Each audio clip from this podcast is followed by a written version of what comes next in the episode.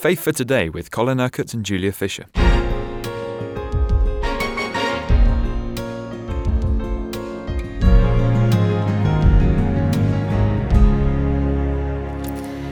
We're looking at Hebrews 11, Colin, which is just this catalogue, this gallery of men and women of faith. And I suppose each one of them is worthy of a week's worth of programmes. But we're picking it up at uh, chapter 11, verse 32. Gideon, Barak, Samson, Jephthah.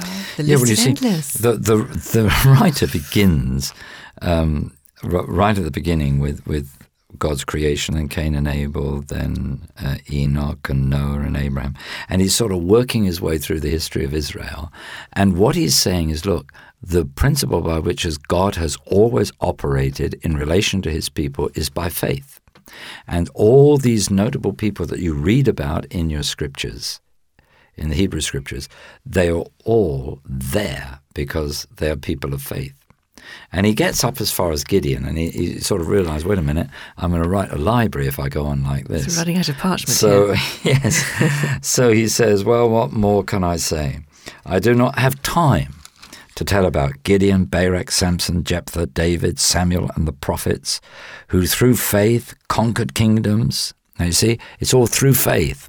Conquered kingdoms, administered justice, gained what was promised, who shut the mouths of lions, that was Daniel, of course, quenched the fury of the flames, and escaped the edge of the sword, whose weakness was turned to strength, and who became powerful in battle and routed foreign armies. Women received back their dead, raised to life again. It's all this wonderful catalogue of what God did in response to the faith of his people. Then he he goes through this catalogue of those who really had to suffer horrendous things, uh, even though they were a people of faith. Others were tortured and refused to be released so they might gain a better resurrection. In other words, nothing was going to cause them to deny their faith in God. Some faced jeers and flogging, while still others were chained and put in prison. They were stoned, they were sawed in two, they were put to death by the sword. They went about in sheepskins and goatskins, destitute, persecuted, and mistreated. The world was not worthy of them. They wandered in deserts and mountains and in caves and holes in the ground.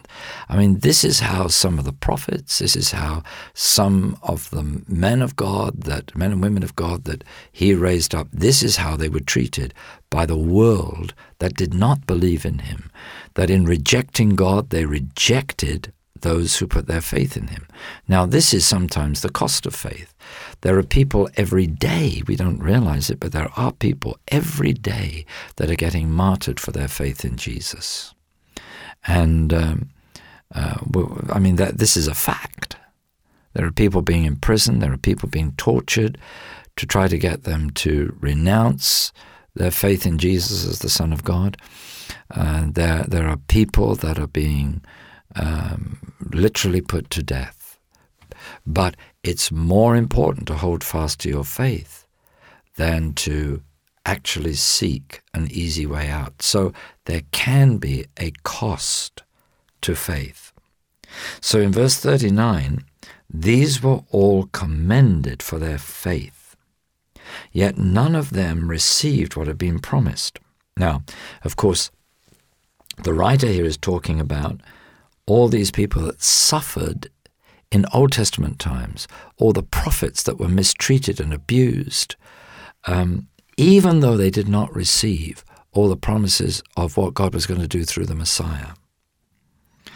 God had planned something better for us, so that only together with us would they be made perfect. You remember after uh, Jesus was crucified, he went and preached to all the souls that were sort of held in in suspension, really, waiting for the Savior to do his work of salvation so that they could be liberated and set free. So, all those who were faithful to God in Old Testament times can inherit with us, the, uh, through faith in Jesus, that which God promises through his Son. But we have a much better inheritance because it doesn't matter uh, what situation we're in, we have this eternal inheritance. We have the fullness of life. We have the kingdom of heaven uh, because of our faith and confidence in the Lord Jesus Christ. So, yes, sometimes it may be costly. Yes, some of us may be ridiculed and, and persecuted because of our faith. And yes, some will even be martyred for their faith. But the eternal reward far outweighs the cost. And I, I suppose it's very difficult for us in, in a nation like Britain where people, well, they can be persecuted for their faith, but not in the way that happens in, in other some other countries, and certainly not put to death for their faith. Um, so it's difficult for us perhaps to understand that these things are going on all the time, and we we perhaps can ask ourselves, well, how would I cope if I was in a situation like that? Would I persevere in the faith? And the answer to that is yes. If a person has the real faith of which we've been talking, this way of life, then God would give them the grace to stand firm and not to yield, so that they would not lose the precious gift that they had been given. Because Jesus does say, you know, if you renounce me before men, then I will renounce you before my Father in heaven. But if you confess me before men, then I will confess you before my Father in heaven. And that brings us to perhaps some really well known verses in chapter 12. Therefore, since we are surrounded by such a great cloud of witnesses, let us throw off everything that hinders and the sin that so easily entangles. Now, what, what are they witnesses of, all these people? Because a witness is someone who has to see something. Not just believe something, but see something. In a court of law, you can only call a person as a witness of an event if they saw the event, not simply if they heard it secondhand. That's only circumstantial evidence. So you need a witness to be a witness of the events uh, concerned in that case. Now, all of these people had seen the faithfulness of God. And they had seen that in the very practical outworking. Abraham, who had his son, Moses, who saw the parting of the Red Sea, and Joshua, who saw the walls of Jericho fall down, Daniel, who saw the, the mouths of the lions shut, uh, and so on. They all saw what God did in response to their faith.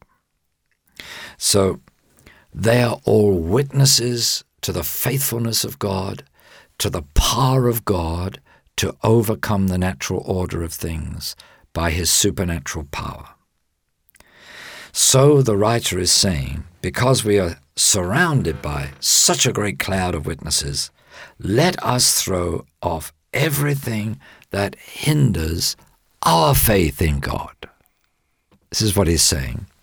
And let us throw off the sin that so easily entangles us from walking in that obedience that will lead to, uh, because the obedience we've seen, when we obey what God says, then He does what He promises that He will do.